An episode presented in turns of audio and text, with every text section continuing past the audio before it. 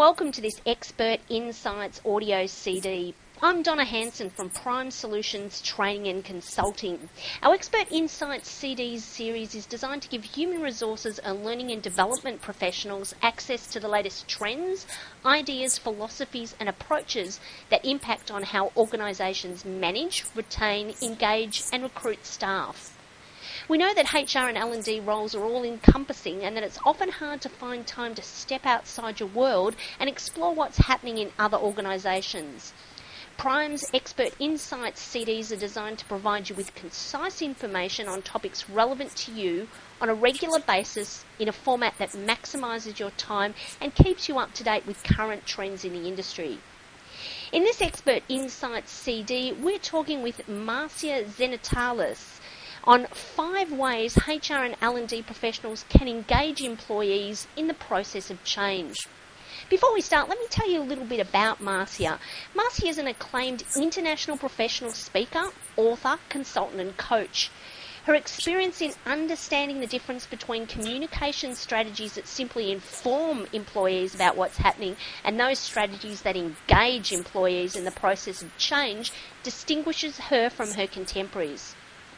Marcia's approach when working with organisations that want to realise the benefits of their business transformation programs and information technology investments is by conducting change management health checks. The purpose is to identify those aha moments that will create a paradigm shift in how employees and leaders think about the change process. A change management health check focuses solely on stakeholder engagement and is quite unique in this sector. Marcia's also consulted extensively on change communication. Her consulting experience includes experience in financial services, banking, health, resources, retail, education, logistics, telecommunications, insurance, and government, as well as many others. Well, I wonder if there's any industry she hasn't been in. Welcome, Marcia. Hi, Donna. It's lovely to have you with us. Thank you. Marcia, why don't you tell us how you came to be a specialist in employee engagement and communicating change? Well, I actually had the first internal communications role in Australia many years ago. And I guess my background started off in sales and then in HR and then finally in public relations where I worked in internal comms. And that gave me the opportunity to really understand business but apply it to internal communication and change. So a lot of my early work really focused around the customer experience. And that gave me the opportunity to see firsthand the change that happens with employees when you actually engage them in designing the change process and having input into it. I, guess a lot of people forget that um, internal and external customer labeling, I guess, that, uh, you know, internally we do have customers that are our colleagues and, and it's important to have them as part of the communication and change process. Well, that's exactly right. And it's always the people at the front line who can tell you where the opportunities are for improvement, where the duplication is, and if you only change this or something else or offer this to the marketplace, they can tell you that it would make a significant difference because they're the ones who deal with customers on a daily basis. So, Marcia, what are the five ways HR and L&D professionals can improve employee engagement with change? Well, there are five key things that I think they need to do, Donna. The first one is to understand that it's only process that changes behaviour. So, what I mean by this is most of our change um, engagement focuses around getting leaders to just communicate what change is happening. But what we actually want is to put in place processes that ask employees and managers to behave differently and require them to do so.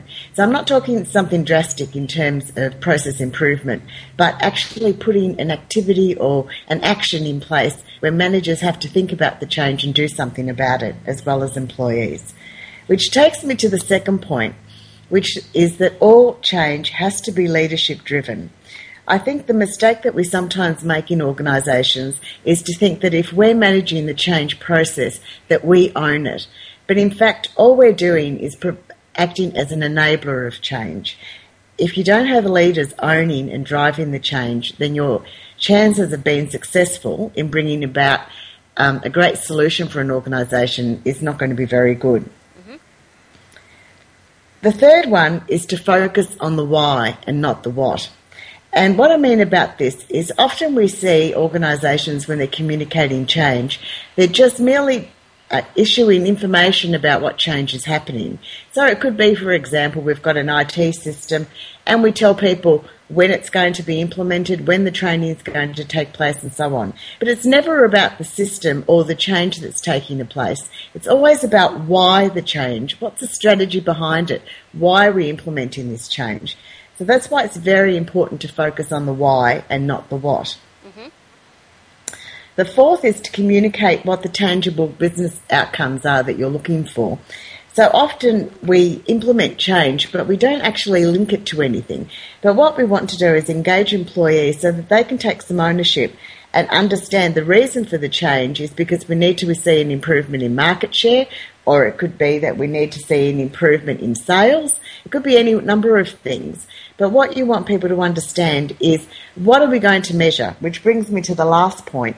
You have to be able to measure what you're doing, and you can only be successful if you measure it against business outcomes. It's never about measuring how people are engaged and how happy people are. That's one small measure. But the bottom line has to be what impact have you had on business results?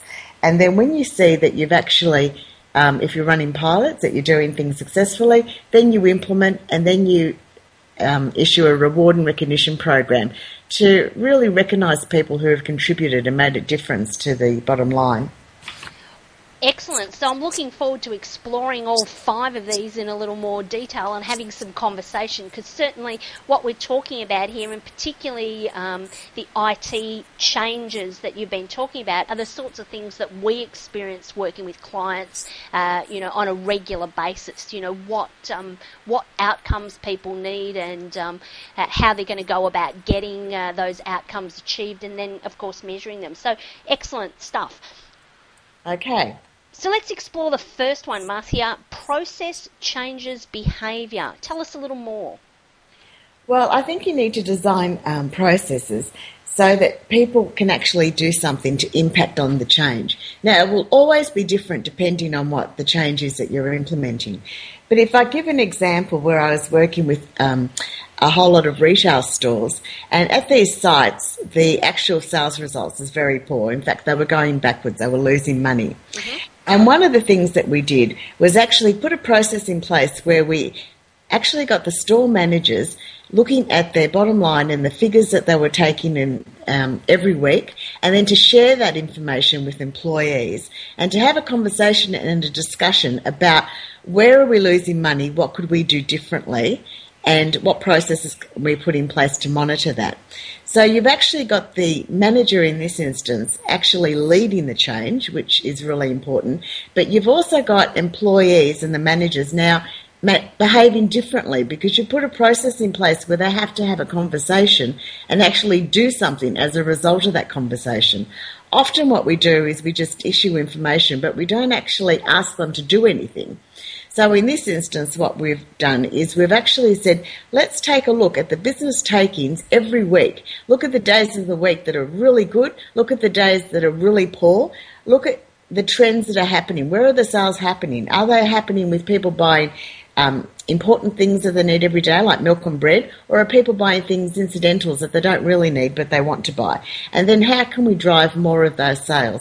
So that's one of the processes as an example. Another one is in the IT sector.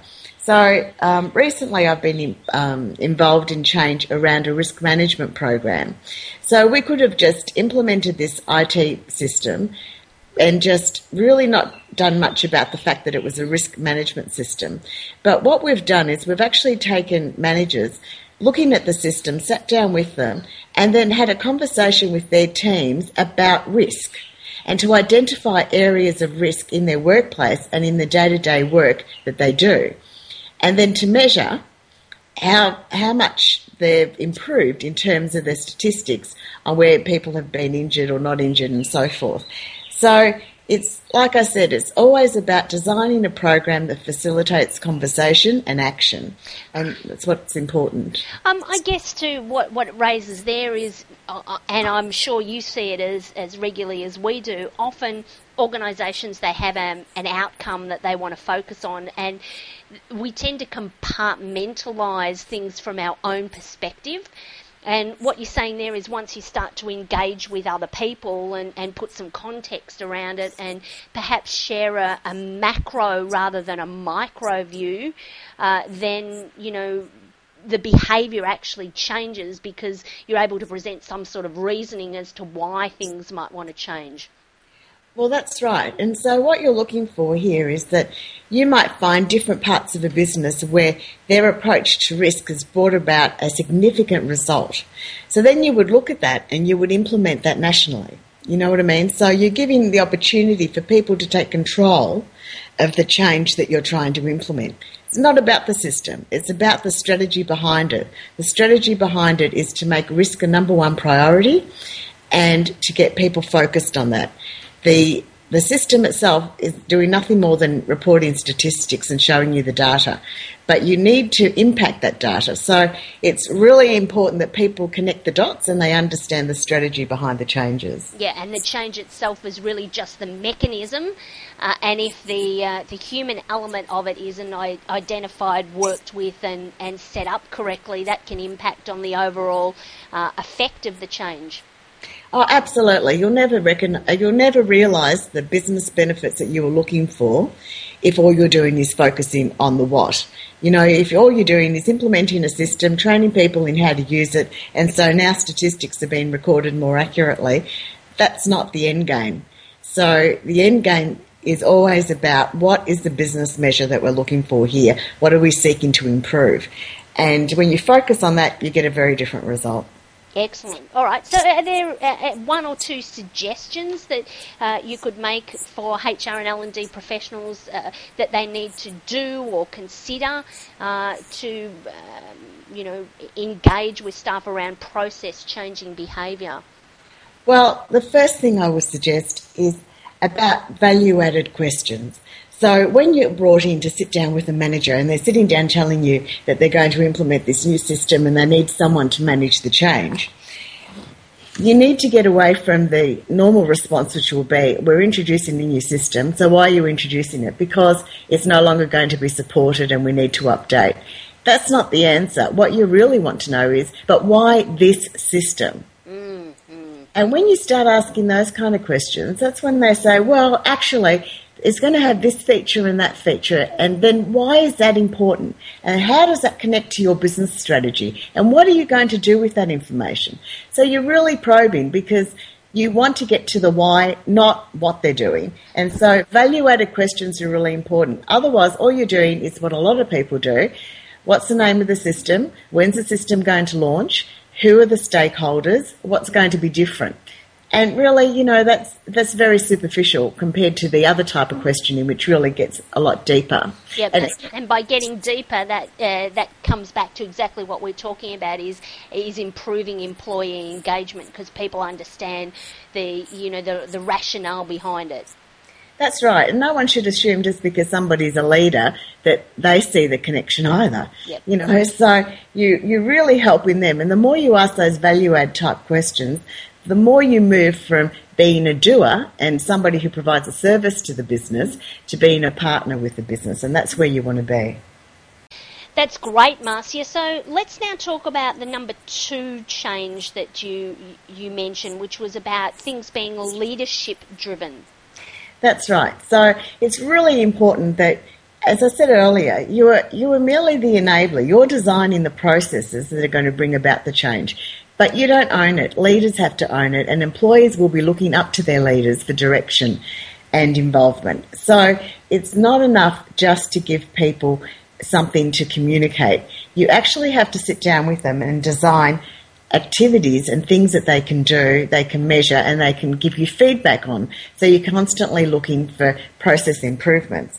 Now, one of the things that's really important is, I think, to understand the context in which managers work. So often what I see in organisations is, for example, we might find an organisation where they've developed something fantastic that they want managers to communicate, and they'll send out an email to managers and ask them to communicate it at their next meeting with their teams.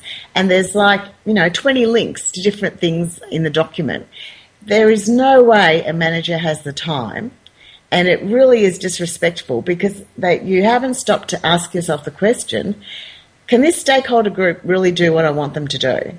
If I send out the email and hope and pray, will they actually open it and do it? And quite often the answer is no, mm, because it's just too hard. And it's too hard because they're time poor. They haven't got time to read directions and open another link and open another link and open another link. So you've got to understand the context in which people work.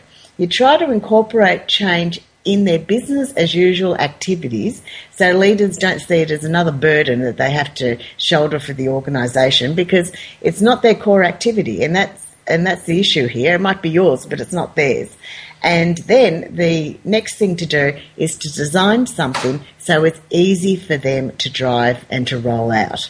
So you really need, in the first instance, to understand the situation in which managers work. And in one big organisation, you will have many different areas. You could have a retail sector, you could have an office based sector, you could have field based staff. So every type of management and how many times they meet with their teams and so forth will be very different. So you need to understand that and tailor it accordingly if you want to get their buy in to drive it. Okay, so I guess the outcome from there or the, the takeaway is making the message easier to sell to staff and not uh, complicating it by the fact that you know so much about stuff. And I know um, from a training perspective, you know, we break data up into three different areas things that you must know, things that are nice to know, and things that you need to know. And depending upon how important they are, determines where you position them. And I'm guessing in a lot of these cases, you know, when um, when you're making change and you're imparting this information to the leaders who are going to spread the message out, you really just need to, to focus on that top level, you know, what must they know and keep it as simplistic as possible. Would that be right? Well, that is right. And also to think about who are the people that they rely on? Who are the people that actually sit with them, whether it's their EAs, their PAs, or whoever?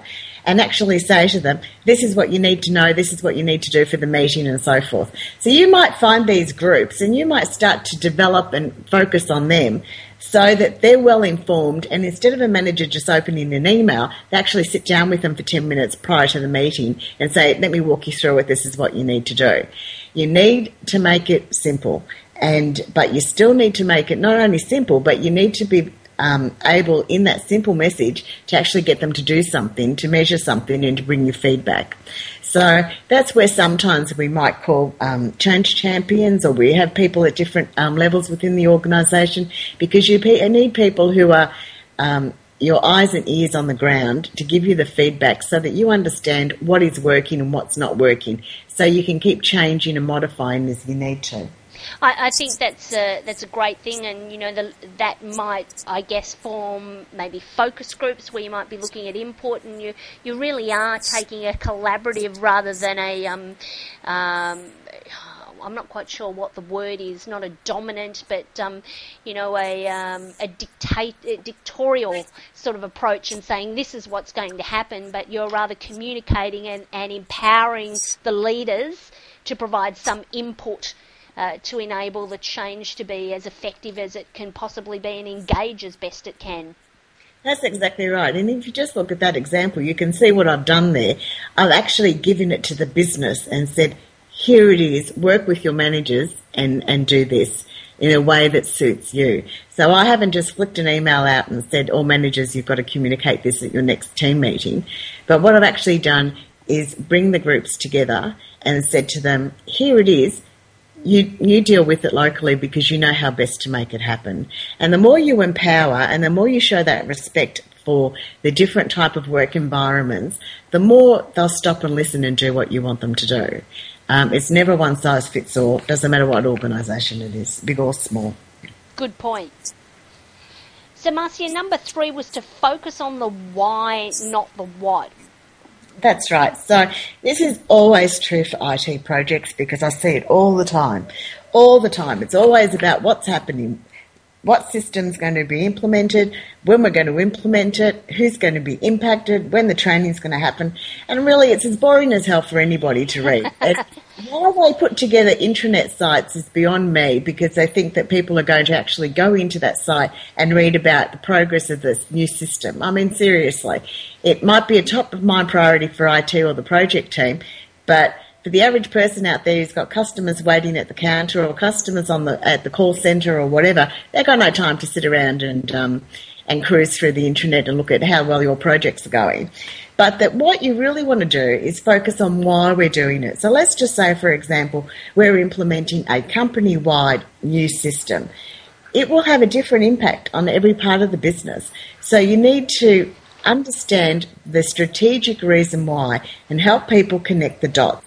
Because what you want them to understand is how what I do every day in my job, including the data that I'm now going to collect from this system and so forth, and how I use it at the end of the day is linked right back up to our corporate strategy and the goals that we've set as a company. And that's what you've got to do. You can't you can't just assume people are connecting the dots. You've got to help them see that, and you can only do that when you focus on the why. Uh, do you do you think there's an element of needing to sell the benefits of the new change, particularly when it comes to IT strategy? I, I guess and IT systems, human nature is we don't like change, yep. and we're often resistant to it. So, uh, do you find in a lot of organisations, you you know? I know that we do. You've you've got to sell people internally on the uh, the what's in it for me.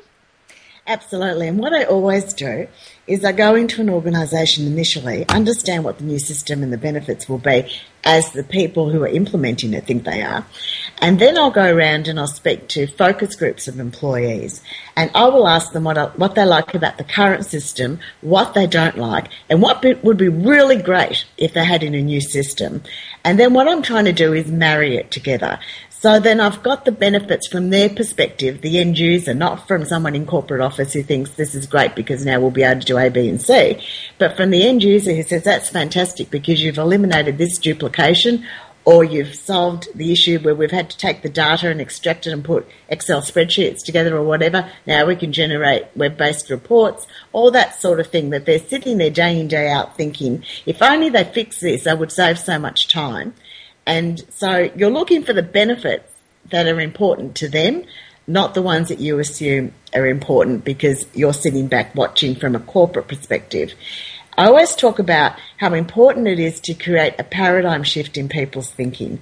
And you can only do that when you understand what's going to make them go, ah, aha, that's fantastic. Now I get why we're doing it. That's great.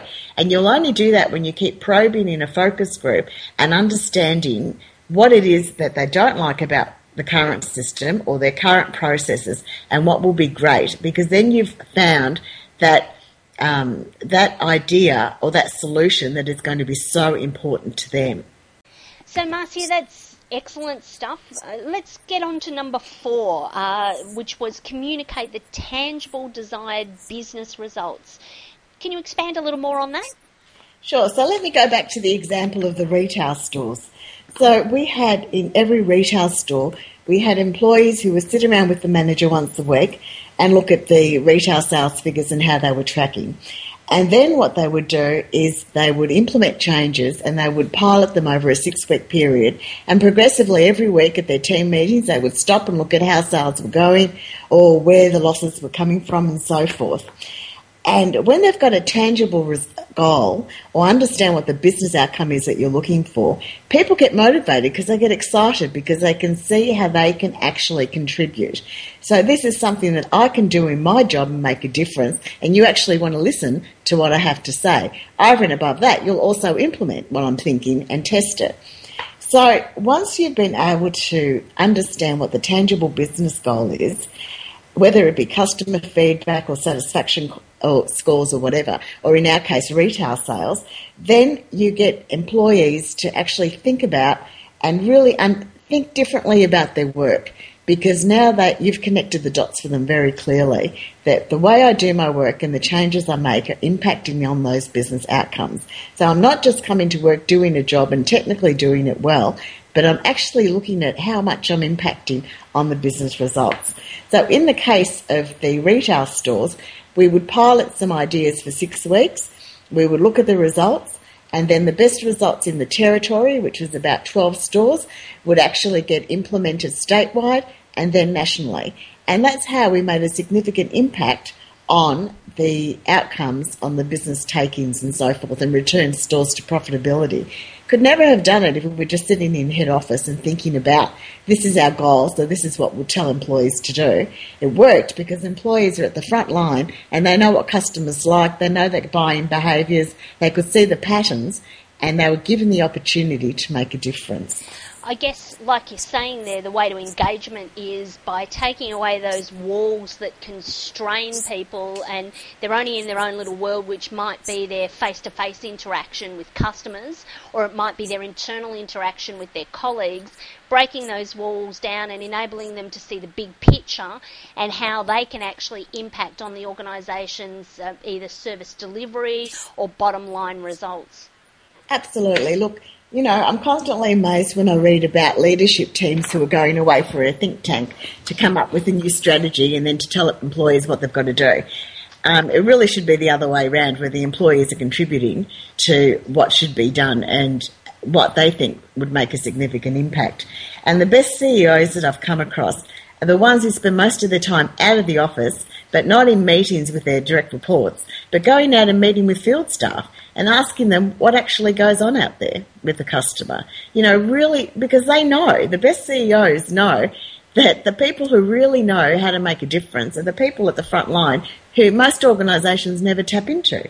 So I think it's really, really important that somewhere in our change process, we find a way to engage employees and for leaders not to be threatened by, you know, being because they're not being bypassed. Where, and that's why it's got to be leadership driven because you've designed an activity where they can stand up and say, "Look how I've managed my team. Look how I've helped them innovate, and look at the results we're getting." So, Marcia, the final way that you mentioned was about measuring, implementing, and rewarding and, and piloting. Let's explore that that one a little further. So, with all change, I think it's really important that you don't just go out and do it wholesale across an organisation, but you pilot first just to test what's working, what doesn't work. Now, obviously, with IT systems, you know, any good IT project manager will pilot a system before going live um, across an organisation. But it, it, applies the same if it's business transformation or whatever it is, because what you want to identify are the hiccups, and they could be things as simple as you've designed a message that is interpreted completely different by your stakeholder group, or you've designed some activity that is just too difficult to implement because of a certain time of year and you know embargoes and all sorts of things. So it's really important to pilot and to test and to measure. And that's if we take the example of the retail store again, that's one of the things that we did do. We actually measured the results against other pilots that were going on and we implemented those that had the most significant impact. Um, in, I've also worked with organisations where we've designed um, online universities and we've actually had them linked to national curriculum and we've tried to get people who had hardly used a computer and were towards the end of their working life to actually do tests and exams online to help them towards their qualifications. And again, we piloted different ways with buddy systems, with all sorts of things, and also making the first courses very easy to pass. So, in their mind, it was nowhere near as daunting as what they thought it would be. So the fear barrier came down. So it doesn't matter what you're implementing, whether it's, you know, looking to transition people to online learning or whether it's to look at business results by stores or whatever it might be, at the end of the day, you need to pilot just to make sure that the system or the approach that you're using is going to give you the best outcome for change. Yeah, that, that's all really interesting, Marcia. One one thing that um, that I want to ask you about because I see this all the time, and I'm, I'm sure you do too, is organisations where you know there's some sort of change process and a business case has been prepared for the change process, and the business case goes through all the numbers and says, okay, if we implement this solution, this is the cost savings that we're going to be experiencing, and whether that encompasses a financial dollar amount, a reduction in staff, or something along those lines. Um, I, I find it um, surprising, and I, would be interested in your take on, on what organisations are doing, whether they're incorporating the human element or whether you're seeing that organisations are actually including the training component as part of a business case as a, that, uh, that is implementing some sort of change. Well, it's good to see at the moment um, a lot of IT projects do include a training component. Um, but of course, training can be done in many different ways. It depends. You know, some some courses, some systems now are so easy to learn that you could just do online training. Um, others, though, um, require classroom, or you select certain groups of people within an organisation who then become the on-site training buddy, if you like, and help people. Mm-hmm. Um, and I see it in business transformation programs too. So there wouldn't be a um, a change program, whether it's IT related or business transformation related, that doesn't now think I need to get a change manager on board or a change lead. But the difference is in terms of what a, what that person does. And that's the difference between actually engaging employees and managers in the process of change or simply informing them. And that's the difference, and that's a distinction I've been trying to make this um, today, which is about you really need to think about strategy and the reason why. And that's when you really add value to a business. And most people who sit in the business who are operational managers, they don't understand these things about change. They know they need to get a change person. They need, they know they need communication. They know that they need training but they don't actually know the difference between engaging people and how you inform people and so forth. And so I think one of our um, things that we need to do is educate people better about what they should expect from a change lead or a change manager on a project. Uh, look, that's that's great advice, and I know we're we're fast running out of time, Marcia. Um, I just want to come back and summarise the um, the five uh, ways that HR and L&D professionals can think to help improve employee engagement with change because as we've said a lot of the uh, need for change comes back or falls back into the HR realm or certainly they have some input in the, the delivery and the management of that change communication. So the first one was uh, process changes behaviour. Mm-hmm. The second one was um, making it leadership driven, so empowering our leaders to educate their teams with the right message and the, the right message to market according to who they are, who their team is, and what they're doing to focus on the, the why and not the what. So, talking about why the change is important and, and uh, joining the dots between uh, the corporate strategy and um, and what needs to be implemented locally. Mm-hmm. The fourth one was communicating the tangible desired business results. So, what this actually means so that employees can look at where the strategy is to go with the change and uh, get an aha type moment where they can see and, and they can understand that their contribution is going to impact on uh, the change being successful.